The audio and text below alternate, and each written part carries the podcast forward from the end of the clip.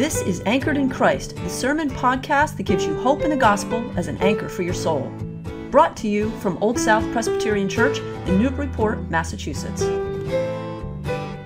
On this Reformation Sunday, on this All Hallows Eve, when we remember the saints that have gone on before us, we continue our journey through the Acts of the Apostles, the Acts of the Spirit, in exploring what is this thing we call the church. And really, that is the question that in many ways describes the Reformation itself. What is this thing we call church? It's a reminder to get back to the basics, which is why we're exploring the book of Acts. So here's our second lesson this morning from the Acts of the Apostles, the fourth chapter, verses 1 through 12, and listen for God's word. While Peter and John were speaking to the temple, to the people, the priests, the captain of the temple, and the Sadducees came to them much annoyed because they were teaching the people and proclaiming that in Jesus there is the resurrection of the dead. So they arrested them and put them in custody until the next day, for it was already evening. But many of those who heard the word believed, and they numbered about 5,000. The next day, their rulers, elders, and scribes assembled in Jerusalem with Annas the high priest, Caiaphas, John, and Alexander, and all who were of the high priestly family. When they had made the prisoners stand in their midst, they inquired, By what power or by what name did you do this? Then Peter, filled with the Holy Spirit, said to them, rulers of the people and elders, if we are questioned today because of a good deed done to someone who was sick and we are asked how this man has been healed, let it be known to all of you and to all the people of Israel that this man standing before you in good health by the name of the Jesus Christ of Nazareth, whom you crucified, whom God raised from the dead this Jesus is the stone that was rejected by you, the builders. It has become the cornerstone. There is salvation in no one else. For there is no other name under heaven given among mortals by which we must be saved. This is the word of the Lord. Thanks be to God. So, did anyone watch Captain Kirk go into space a few weeks ago? Let me clarify that because for space purists, it's more like a quick ride and a return. But 90 year old William Shatner, yes, Captain Kirk, went off on Jeff Bezos' Blue Origin rocket and truly experienced space, the final frontier. I don't know if you saw any of his comments after he returned, but he was visibly moved, saw the fragileness of the planet and the need to take care of it he was in tears, he was crying. Captain Kirk, Bill Shatner, came back a reformed and transformed person. All you Trekkies out there know about Star Trek history and theory and themes. You've gone to comic. Anybody gone to a Comic Con like Big Bang Theory people? No. But we have the familiar characters of Bones and Scotty, Chekov and Uhura, and of course Spock and Captain James T. Kirk of the Starship Enterprise. the close knit community, the sense of idealism and adventure, the desire, let's say it together, to boldly go where no one has gone before. Space, the final frontier. Here's a shameless link because it's kind of like the Acts of the Apostles. This New Testament book, as we know, contains stories from the earliest days of the church with the well known characters of Peter and John, Stephen, Paul, Philip, Lydia. It's a book of origins, more than just a blue origin rocket, including the events that launched the greatest spiritual adventure of all time. It's a new mission to a new frontier. And in Acts 4, the future begins with a showdown between the apostles and the Jewish council in Jerusalem. This text, in many ways, marks the first break from Judaism for, the, for these early followers of the way. Peter and John have just healed a lame man in the name of Jesus Christ of Nazareth and has begun to preach about the resurrection. How dare they? The leaders of Jerusalem arrest them and put them in custody, and they have them stand before the council in kind of like a, a pre trial hearing. The Jewish leaders feel threatened by the healing and the preaching done by Peter and John. So they ask them that glorious question by what power or by what name do you do this? They don't know exactly what they're dealing with here. And you hear Peter. Rulers of the people and the elders, says Peter, after being filled with the Holy Spirit, if we're questioned today because of a good deed done to someone who is sick, and ask how this man was healed, let this be known to you. And here he goes. To you and to all the people of Israel, that this man standing before you is in good health by whose power and by whose name? The name of Jesus Christ, whom God raised from the dead. Again, in that statement, Peter goes boldly where no one has gone before proclaiming the healing and saving power of Jesus to the rulers and the elders, the scribes and the priests in Jerusalem, the powers and principalities that were standing before them and threatened by that reality. But Peter makes clear that he and his fellow apostles are on a mission to heal and not to hurt. He begins by talking about the good deed done to someone who was sick. Then he speaks the truth, saying that this man standing before you in good health by the name of Jesus is Nazareth. Nazareth. Jesus, Peter does not hide the source of his power, but is honest about where this healing power comes from. Then Peter reminds the Jewish leaders that they are responsible for Jesus' death. But he does this in a way that shows them a new path. This Jesus is the stone that was rejected by you, the builders, says Peter. It has become the cornerstone. There is salvation in no one else, but there is, there is no, for there is no other name under heaven given among mortals by which we must be saved. Look at that.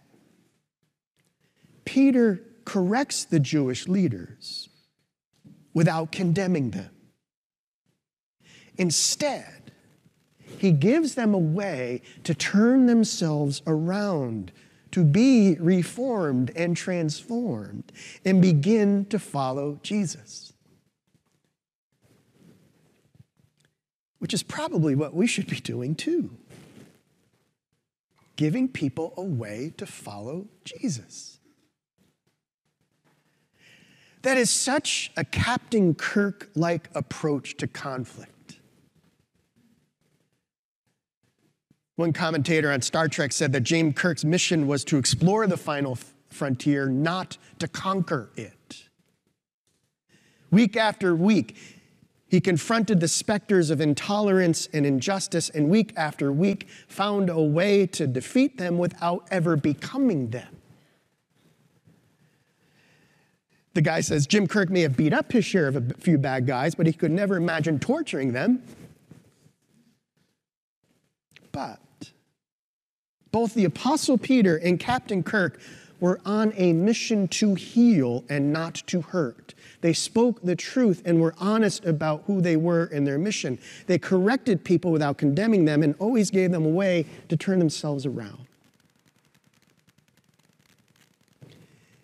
We could do worse than to look to Captain James T. Kirk as a model for faithful Christian outreach. Bear with me a little here. But perhaps it's no mistake that his last name is Kirk.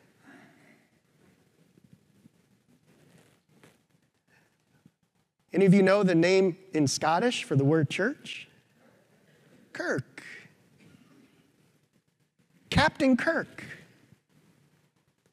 Captain Church. So, what could it mean for us to be the Kirk of Jesus Christ today? To be a church with a message of healing and hope. To reach out with a sense of idealism and adventure and boldly go where no Kirk has gone before. Are we prepared to share? Indeed, a shameless plug for the course that's coming up in a couple weeks.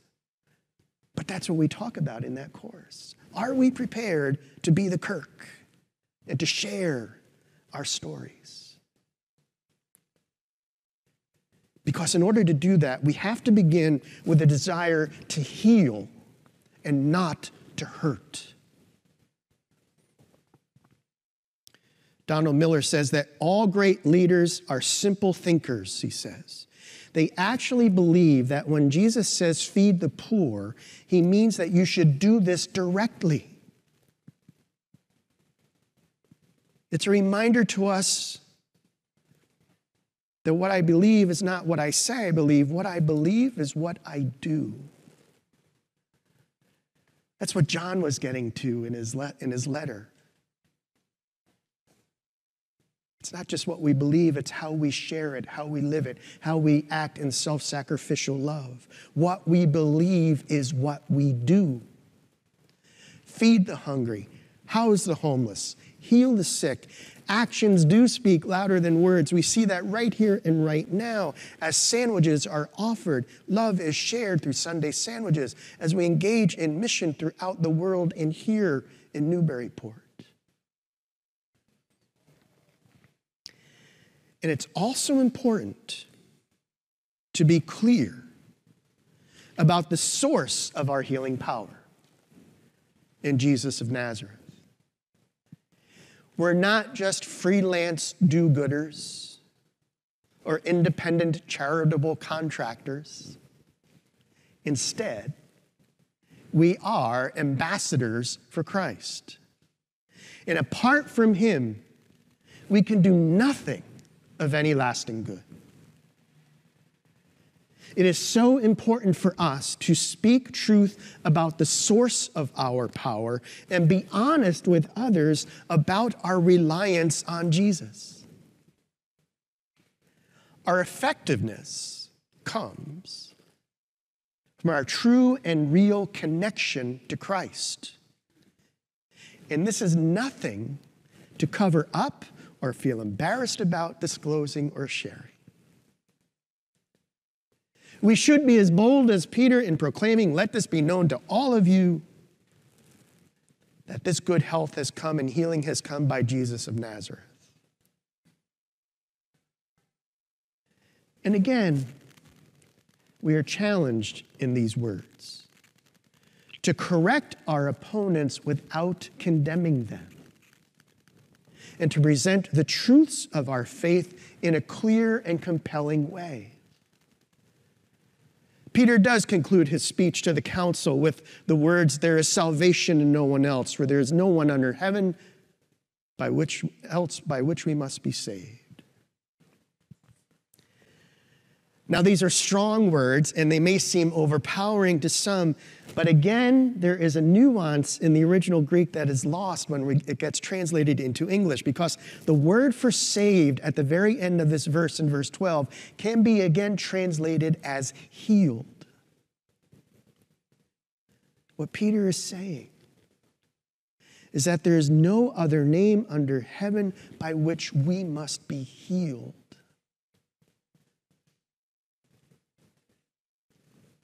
Every one of us needs healing of some kind physical, mental, emotional, relational, spiritual healing.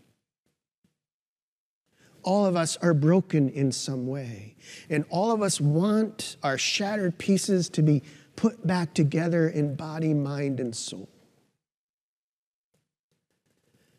The offer of healing is one that can be made without condemning people or putting them on the defensive, especially when it is done with love and a clear concern for their, their welfare and a clear concern that all of us, by our nature, are broken.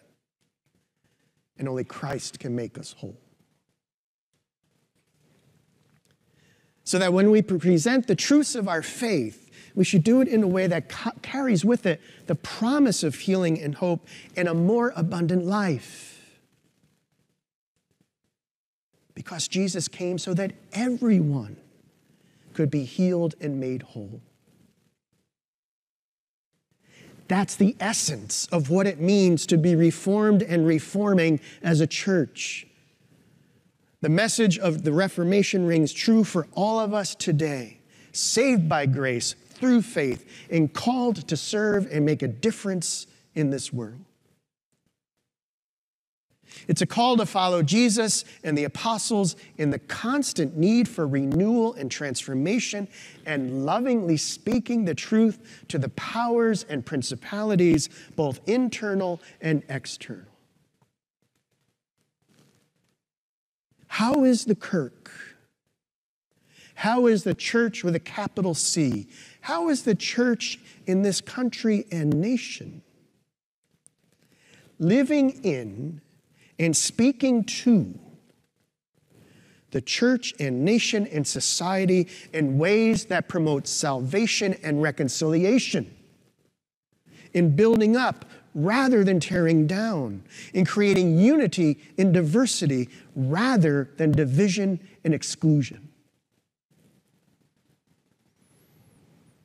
That's a question I ask myself every day when I read the paper, as I watch the news. It's a calling for us as churches in this land for a new reformation that speaks out lovingly and understandably on issues of racism and exclusion, gender orientation, and to speak out against those folks who align themselves in order for their own profit and gain.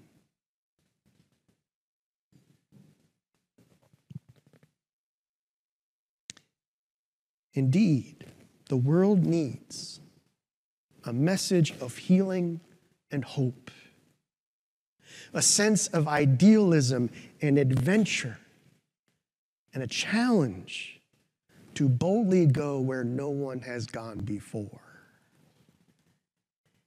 Let's be the Kirk of Jesus Christ and no one other. Amen.